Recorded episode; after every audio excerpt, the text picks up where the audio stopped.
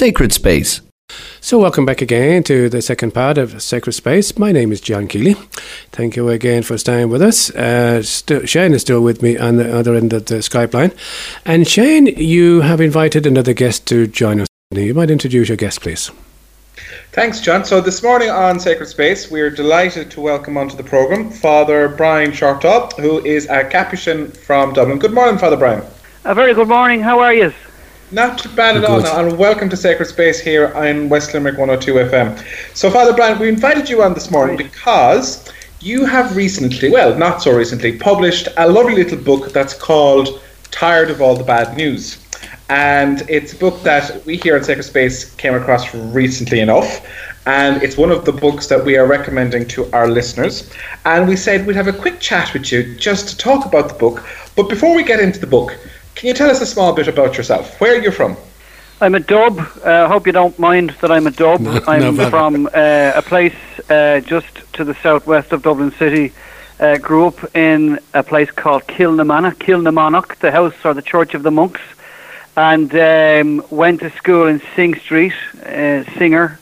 Uh, a lot of famous people went there. I'm not going to mention names now, but you can kind of guess there's a few people. Went to Sing Street all through the nineteen eighties and uh, did my leaving cert in nineteen eighty-seven, and then uh, percolating all through those years was a small, more than passing interest in the church, in the priesthood, in sort of religious life. And um, um, I suppose it started to kind of come more into the front of my mind uh, in uh, in the kind of mid nineteen eighties, uh, in between breakdancing, DJing and graffiti art, which was big at the time in the world and in Ireland.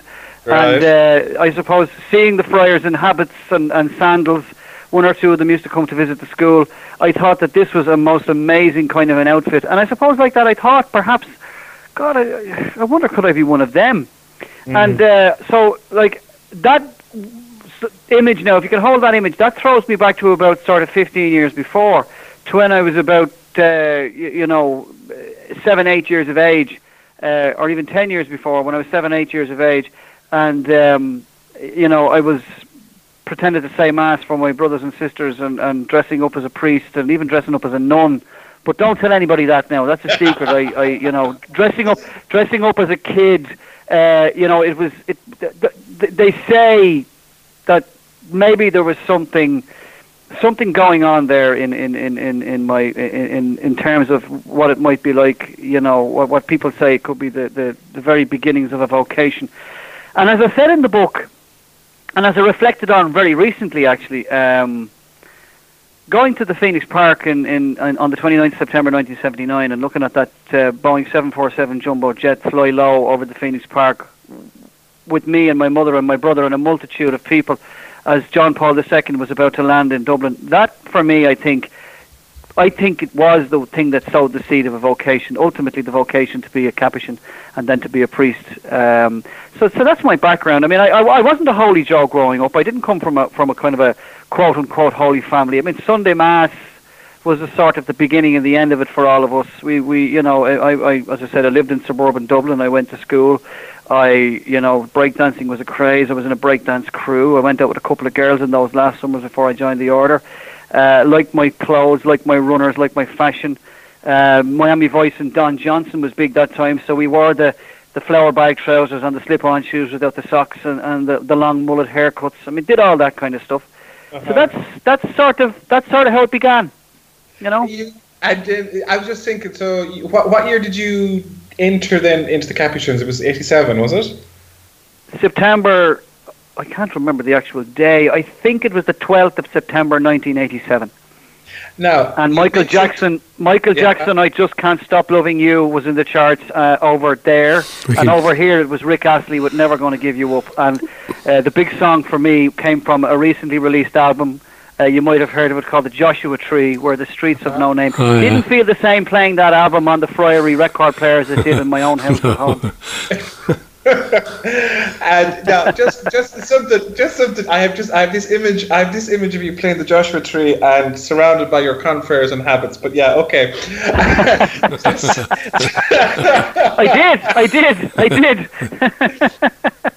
Now, just you mentioned you mentioned two different terms there. Just for just for our listeners, if you could just, I suppose, explain the difference between, first of all, what's a Capuchin, and then you made a ah. distinction between being a friar and a priest. Okay.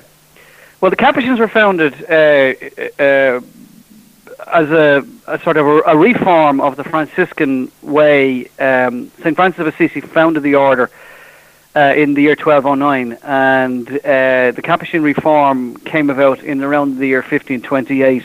The Fossombrone brothers and Matteo, Father Matteo Bassio, and uh, they were seen uh, in that reform with long beards and long hoods. So the the the people recognised them as sort of Capuchini or hermits, or friars that came from kind of the, the, the caves and and the, and and the shacks in the mountains into the town to beg for alms and so on. And so that was kind of the, the, the genesis of the Capuchin reform. It was tried to rediscover Saint Francis of Assisi's passion for poverty and for simplicity. And and so the, the Capuchin reform uh, kind of took off then. I suppose it became more famous, and we would understand this today, because the one of the friars was um, one of the friars was uh, uh, uh, a fellow called Marco of Aviano. He's actually Blessed Marco of Aviano. Um, um, he, he's uh, he's the guy who was an uh, uh, um, he was the guy who was an army worked with the army. That there was a the Battle of Vienna, and the invading Turks uh, were kind of bearing down on the armies, and mm. the Italians drove them north. So uh, when they retreated, they left behind sacks of coffee. So Marco of Aviano, being a practical man, Uh, gave the sick soldiers uh, coffee, which was kind of mixed up with, with, with milk and honey, and so the soldiers called it the Capuchini, or the Cappuccino. So, so Cappuccino the coffee. So, so the Capuchins so are Capuchin reform Cappuccino. Gives the name.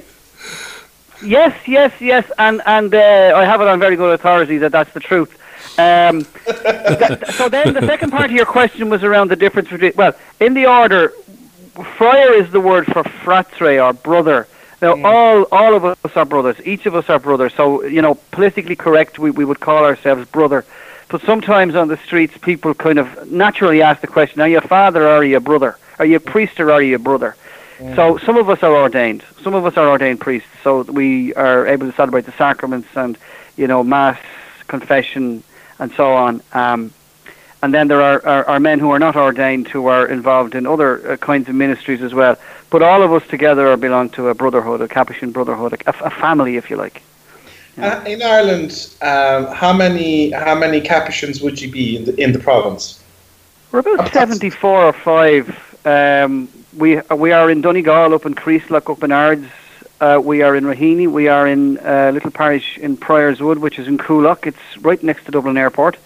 We are in Church Street. That's kind of the, the, the, the main, was the main house for many years. Uh, then the provincial house is about one hundred metres from Church Street. It's it's in the parochial house of Saint Mickens here in Halston Street. That's where I actually live in that community, because I'm parish priest here in the city centre. Then we're in um, we're in uh, Carlow on the main street, on Dublin Street in Carlow. We're in Kilkenny City on uh, Friary Street.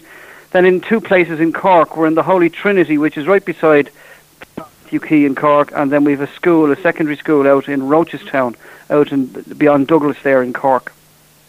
So altogether about seventy-four or five. About seventy-four of you. Very good. Uh, Father Brian, that's in Ireland now. Just to say, we're all. Just sorry, yeah, to cut across. I beg your pardon. I, I, my enthusiasm, my enthusiasm is kicking in. I, I, we're also in Zambia, New Zealand, uh, Korea, and South Africa. The Irish yeah. friars are also in Zambia, New Zealand, South Africa and South Korea. Very good. Anywhere else now before we go on? Well, we're all over. We're all over the world. There's about there's about eleven thousand friars all over the world in, in, in all the continents, but they're and in different. You, they're from different provinces. And would you regard yourselves as being part of the wider Franciscan family? Yes, yes, yes. Very much, very much. There are three main orders of the Franciscan uh, family: the, the friars, the sisters, and, and the lay people, or what they used to call years ago the third order, what we call today the secular Franciscan order. And so the friars uh, constitute Capuchins, conventuals, and the friars minor. They're they're they're the, what we call O F M, and and then uh, there's the, the sisters, the Poor Clares, and and and the, the, the sisters of Saint Clair, and then there's the secular Franciscan order, and they would be divided into different branches as well, because there are some Franciscan orders or Franciscan sisters that, that and, and brothers that call themselves under the umbrella term. Sure, isn't it wonderful? Didn't doesn't didn't doesn't our Holy Father himself think that Saint Francis was, was, was good enough to name himself Pope Francis? So I mean, he's Francis has a huge appeal. Indeed. A huge appeal. Indeed. In fact, one of the friars would say one one of the friars would say that there's, there's even a fourth order of Franciscans, and mm. he would call them the lovers of Francis. So there's so many people have a great affection for Francis of Assisi. Very good. Now, I, I had a question for you, and I, I, I stand open yep. to correction on this one. But would I be no far way. off the mark in saying that Limerick people who were watching the ceremonies at the uh, Stonebreaker's Yard would probably recognise your face? Uh, it, it, you, you wouldn't be far off the mark. In fact, I wasn't in the Stonebreaker's Yard on those mornings, I tell you, because I was I was I was involved in the a couple of the programs in um in the in the lead into that. I was involved in a program called Our Son the Publica. Uh-huh. It was a, a program in the Irish language, uh, and and then I was also involved in a B B C program about the nineteen sixteen Rising. Um, I was also involved. We, we, we were very lucky to, to be able to host the Easter ceremonies last Easter from Church Street, uh, because last year we were four hundred years. Uh, the, the the Capuchin order in Ireland was four hundred years old last year, and so I was involved in that as well. There were uh, other friars who were involved in the prayers uh, in the commemoration of the Stonebreaker's Yard uh, this time last year. Uh, so, but, but between us all, we were very we were very honoured to be able to commemorate the five friars that ministered to the men and women and their families, uh, the nineteen sixteen patriots and their families, um, Father Aloysius Travers, Father Augustine Hayden, Father Sebastian O'Brien, Father um, Columbus Murphy, and uh, the other priest uh, was, there was Father Dominic O- O- O'Connor as well, who was mostly based in Cork. Um, and then there was, there was also um, the... Um, The, the, the, the, they're the five, I think. I think I gave you those names. Those sure. men were on the were seen fairly quickly in in in, uh, in on Church Street, because nobody knew the Rising was going to happen. And one mm. one of the things also to remember was that the friars in Church Street were looking forward to a kind of a quiet week after a very busy Lent and Easter period. So nobody knew the Rising was about to kick off. So the the to, to coin a sort of an unfortunate phrase that we all know so well today, and we can all straight away resonate, but to coin an unfortunate phrase, Church Street and that north, that, that part of the north, north of the River Liffey, north inner city, was, was ground zero for the nineteen sixteen Rising. Everybody mm. will understand ground zero for other reasons, for other sad reasons. But so the friars were down so quickly, uh, and, and we commemorated that last year, uh, to be able to commemorate our ministry, not just, uh, I suppose, as Irish, as they were Irish men, but also they were churchmen. They were proud mm. churchmen. Mm. Mm. Very good. Thank you for that. Now, I believe we need to say Ad Multis Annos to yourself. Are you not celebrating twenty years of ordination? Yes. Well, uh, the eighth of June, nineteen ninety-seven, I, I was ordained a priest. I was I was made my perpetual profession of vows as a, as a friar, as a brother. Uh, believe it or not, on the eleventh of September, nineteen ninety-four. Uh, in Church Street, and I took my vows for life, and then uh, later on, uh, after I finished my theology studies, I was ordained priest on the eighth of June nineteen ninety-seven. So that was sort of ten years from uh, the, uh, the, the more or less the day I entered to the day I was ordained. So uh, yeah, it's been twenty years, and I really honestly don't know where the time has gone. I really don't. It's sort of thirty years this year since I since I joined the order uh, in nineteen eighty-seven. So as I said again, the time does fly. I really don't know where the time has gone. Um, now, you know? in case people, in case yeah. people think I'm stalking Father Brian, actually, one of no the problem. reasons we had him on the program this morning is he has a blog online that's called "Tired of All the Bad News," and one of the last mm. posts that he put up was actually a reflection that he'd written about his twenty years since his ordination by Bishop Jim Moriarty, and it's a beautiful reflection, uh, Father Brian, about it and about the day itself. And I suppose the experience of ordination and the experience of being a priest in Ireland, and possibly what it could mean for the future. But it links us in nicely, of course, to the whole thing that you had written up in terms of the blog and the book of Tired of All the Bad News. And I suppose, could you tell us what was your idea, your motivation, kind of what was the thing behind it that encouraged you to write the book? Well, first of all, I suppose to, to say that the blog began because uh, after the Eucharistic Congress, I found myself writing uh, about my, uh, you know, I, I, I was putting up my Sunday homilies. I decided I'd put them up on, on, on the blog uh, and then share them on social media. I tweet, you see, and I Instagram and I Facebook, I suppose, like everybody else on planet Earth, uh, I do the same. But I believe, like, no more than yourselves on radio there, and I also people on T V and now on social media, these media, uh, mediums of communication are, you know, as powerful as the uh, the, the, the the kind of uh, lectern in the church mm. for the spreading of the gospel, for the spreading of the message of Jesus Christ, which is the critical thing. It's about spreading the message of Jesus Christ. So I blogged my Sunday homilies and some reflections and some thoughts and some sort of, uh, you know, nice uh, feel-goody kind of things. Um, I, I, I see there's too much bad news out there, and there's too much sad news out there. And I, it was a woman, actually, in, uh, who I visited on on, uh, on on the first Friday. Uh, anybody in a parish knows that on the first Friday you visit people who are housebound and so on for, for the sacraments, bring them Holy Communion, and you bring them the, the holy oil of anointing. And I remember this woman, she said, she, she sighed, and she said, and the sigh came straight from, from way down in, in, in the belly, and she said, I'm tired of all the bad news. And I said, so am I. So I, that was how it kind of happened. I, I started to blog this, and then uh, Columba Press contacted me because they were publishing a book about Padre Pio, who, by the way, as you probably know, Padre Pio is a Capuchin as well. And they were publishing a book about Padre Pio, and they kind of heard that this fella, Brian Shortop, might be good to write a foreword. So they contacted me, and I wrote the foreword, and then they said to me, listen, um, if there was any favour we could ever do you for doing this gig for us, and I said, well, maybe you can. So, in yeah. fact, the blog turning into a book, I might as well tell you the truth, the blog turning into a book was an exercise in, uh, you know, uh, vanity. Uh, you know, I thought, wouldn't it be great to have a published book?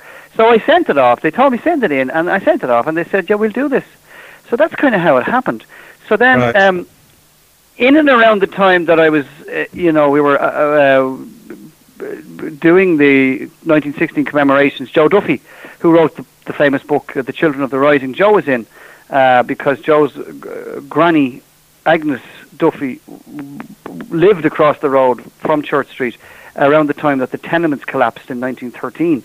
Seven mm-hmm. tenement, uh, um, two tenement buildings collapsed, lit- literally crumpled down themselves, and uh, people died. Um, People died. There were fatalities, but but Joe's granny would have been, you know, uh, there at the time. And Joe, anyway, came in and, and he was doing some, some sort of history uh, research around the book. And the local historical Smithfield and Stony Batter historical people were in touch. And I got to know Joe. And I, anyway, Joe wrote the foreword for my book. He was good enough to write the foreword, and then he was even um, more good to me in the sense that he agreed to launch it. So we had a lovely launch on the Uh, second of March uh, there this year, and uh, it was it was a great a great evening, and I was very blessed, and I'm very blessed.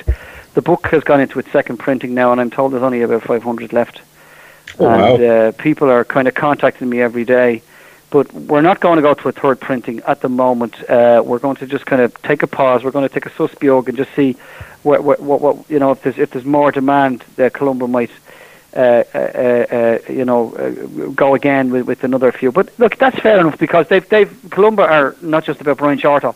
Columba have lots of authors. I mean, they they've published lots of books, and they do publish lots of books. So, you know, um, and I'm not I'm not under any kind of a, an obligation. So, um, you know, if the spirit moves, I'll I'll I'll uh, I'll write something else. And I'm, to be honest mm. with you, I'm still writing, and I'm I'm I have I have the bones of something for down the line for sort of. twenty eighteen might be nice to do something maybe or, or in and around the time of the World Meeting of the Families, but we'll see. Uh, because the most important thing at the moment is, you know, I'm a Capuchin and I'm also in ministry here in Saint Mickens Parish. So I mean, I'm not a book tourer and I'm not a person who's, you know, I will go from here and there from time to time and, and stand on another, another pulpit and preach the word, and it's a great honour to do that. But I'm not I'm not going to be everywhere except where I'm supposed to be. Exactly. I'm supposed to be here. well, that's that's that's fair enough. Yeah. That's fair enough. I have to say, I was at home recently in Ireland, and I actually picked up the book and read it. And I have to say, I actually found it very hard to put down. It's quite, it's, it's you know, for our listeners, it's not overly complex. You know, sometimes I, they tell me I, I, I recommend too much. That's theologically difficult on the program. It's only one hundred ten pages. Yeah. Uh, it's a hardback. It's available, as they say, in all good bookshops, but in Limerick in particular for our listeners, it's available in the Abbey Bookshop at the Augustinians, and it's also available in Eason's. And it's a very, very enjoyable read, I have to say. And it's also very provocative Appreciate in many it. respects, because yeah, it yeah, kind yeah. of encourages you to stop and think. And also, it is, as you said, it's like, uh, what's that word do they use? It's, you know, like a palate cleanser in, in terms of a shot of positivity about things in general. Because, yeah. as you said, Father Brian, at the minute, it's can be very tough. Uh, in terms of yeah. you know being positive about faith and about things church-related at the moment, and I suppose that's that was one of the things. After reading through the book that I came out with, it was just, it was a, it was it it was it was it was it was refreshing, yeah. you know, to have something like that. Yeah. And I think well, that's one of the things that came across. Hmm. I got yeah yeah. Well, I appreciate that, and I'm and I'm I, I look at I'm. I mean, I've I've a master's degree, and I've I've some you know I've got some work in theology done, but I'm not a theologian in that sense, in that expert sense. So it wasn't a scholarly work, and it's not a work of respectful criticism of sort of church hierarchy and so on. Because, like, one of the things I, I did do before I, I I published it was I actually asked the censor in Dublin here to read the diocesan censor in Dublin to read it. Now, I, I, I did that, but I also was advised to do it because I'm not writing this as Brian Shortop. I'm also Brian Shortop, who happens to be a Capuchin friar. And I'm not really one of these people who likes to kind of challenge. And I'm not, I'm, and I'm, you know, I mean, I know there are people like, it's funny, so, some of the people that, that, that, that sort of uh, criticize the clergy for being, you know, all the same. If you look at some of their Twitter pages, it's all views my own. So they're not going to be they're not they're not going to be called into account by their kind of media employers, like. Mm. So th- these views are my these views are, are my own, but they're also they also happen to be the views of, of Pope Francis, of you know, in the sense that I'm not going to be standing up there on, on, on, on the altar and saying things different mm. to what the Holy Father or what the, the bishops are saying. I, I, I mean, I know there are people that I, I, I, I, I'm not interested in that. Mm. I, my, the contents of the book are simply my uh, thoughts and my, pr- my basic, and by the way, I, I can say thoughts, but but, but also fueled by, by, by prayer. I wouldn't, I, I'm only saying that because I do it myself. I prayed through this. And it's it's there it's it's there really to there those reflections are there because I've I've encountered these these kind of uh, experiences along the way and met people along the way and um and, and, and the place where I'm in, the parish I'm in, people have uh, you know lived lives and have, have you know worries and concerns that uh, you know I would have I would have published in there and wouldn't be into sort of the old chestnuts. They wouldn't be into sort of. Uh, you know, all priests should be married or this or that or the other, do you know what I mean? Mm, the that's pelvic not the issues. Kind of thing that they're, that's not, that's not the, yeah, well, yeah, but they're not the kind of things people in my, in my experience in this area are worried about. They're not worried about that at all. Well, I, fact, I, would, uh, I, would I think dis- I would disagree with you in one one aspect of your own description of your book, and I would say that it is actually very theological because it's done from a position of prayer. And it is dealing with people's mm. everyday experiences of life and how faith supports that. And in that regard, yeah. I would say it's very theological. But it is, as you said yeah, yourself, it's coming out of people's own experiences of a lived life. Mm. Yeah, and, and, and that's all. Uh, that's what it is. And I, I also, because you see, as I said, tired of all the bad news, the idea there is that there's, there's enough critical incidences in people's lives and there's enough, uh, you know, for people to be worried about. Uh, and there are people who are far more qualified than me to write more meaty things, in a sense, or more, or more sort of, uh, you know, evocative or pro- provocative mm. things. But that's not Brian Shortop. I'm, I, I wasn't, I was never like that, and I'm not going to become like that. Mm-hmm. Um, I, I mean, one of the things I, I do actually, uh, if you if you look at it, one of the one of the one of the things I do actually uh, avert to, for example, is, you know, I think we do need to have a conversation at some point. Uh, around, for example, how we celebrate the sacraments, especially the, the sacraments of initiation. In other words, not so much baptism, but Holy Communion and confirmation. Because, um, you know, I am in a parish, and I'm I've been here for the last six years, and you know, I, I speak to other, you know, colleagues, priests, and, and so on who are in parishes, and um, I think we can. There must, there has to be another way of celebrating the, the, the, the sacraments of where we can bring children through First Communion and Confirmation. Because at the moment, I think it's simply not working. Um, mm. And I think that children, uh, children and parents are under enormous pressure to find money, especially people who, in an age when there is so much homelessness and so much financial, uh, you know, people in financial difficulty out there. I mean, there must be a way to, to, to sort of bring the hype down a small bit. Uh, and to, to increase maybe uh, the, the, the without without decreasing the excitement and decreasing the, the very good day that children will have, but to bring the hype down, to come into bring it into land a small bit, so that there's not that much pressure on money and on on, on, on sort of the day and the big palaver, but to sort of and the way I think we can do that is to reintroduce it into fa- into into the, into the families again, you know, to kind of encourage parents to come to. Engage with the parish, and for the parish to kind of coordinate the the the, the, cere- the celebration of First Communion and Confirmation, um, because I think the children need to learn once again. I th- the, the, the, the, this uh, I I I'm I I'd be very interested in hearing from other clergy about that, but certainly around here, uh, you know, it's the Holy Bread, and yes, you know, yes. you know, we're trying, we're trying to, we're trying to remind them that it's Jesus, that it's the Eucharist, that it's the body and blood of Christ that they're receiving. Sure, holy bread's no good to anybody. Exactly. You know, exactly. In the sense that when, when, when we go to Holy Communion, we receive Christ into us, and and uh, now that's easy for me to say because I, I believe, but I said something at the very start. Like we need, we need to help them to see the, to see the presence of Christ, not with their eyesight, but with their insight. And at seven mm. and eight years of age, you know, you know, we, you know, they're they're they're very receptive, and they're great. By the way, I think our teachers are sterling teachers, and I, but I just feel sometimes we need to kind of look at that. That that would be the only thing that I would I would have, kind of a bee in my bonnet about at the moment, because, uh, like uh, the the the the, uh, the it, for the one big day, uh, and they come, and then in, in in lots of cases you don't see them. I mean, I go to them.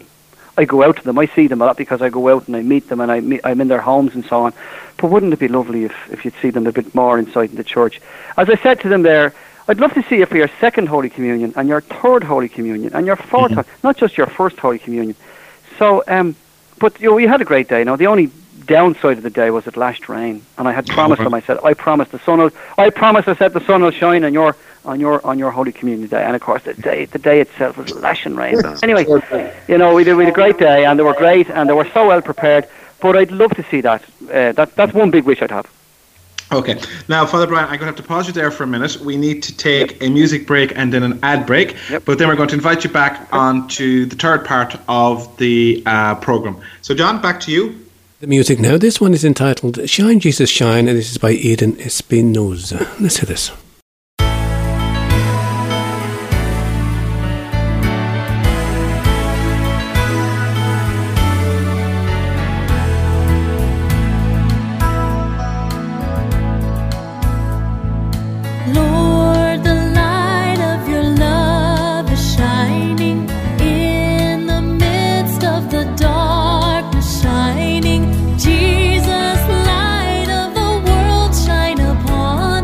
Say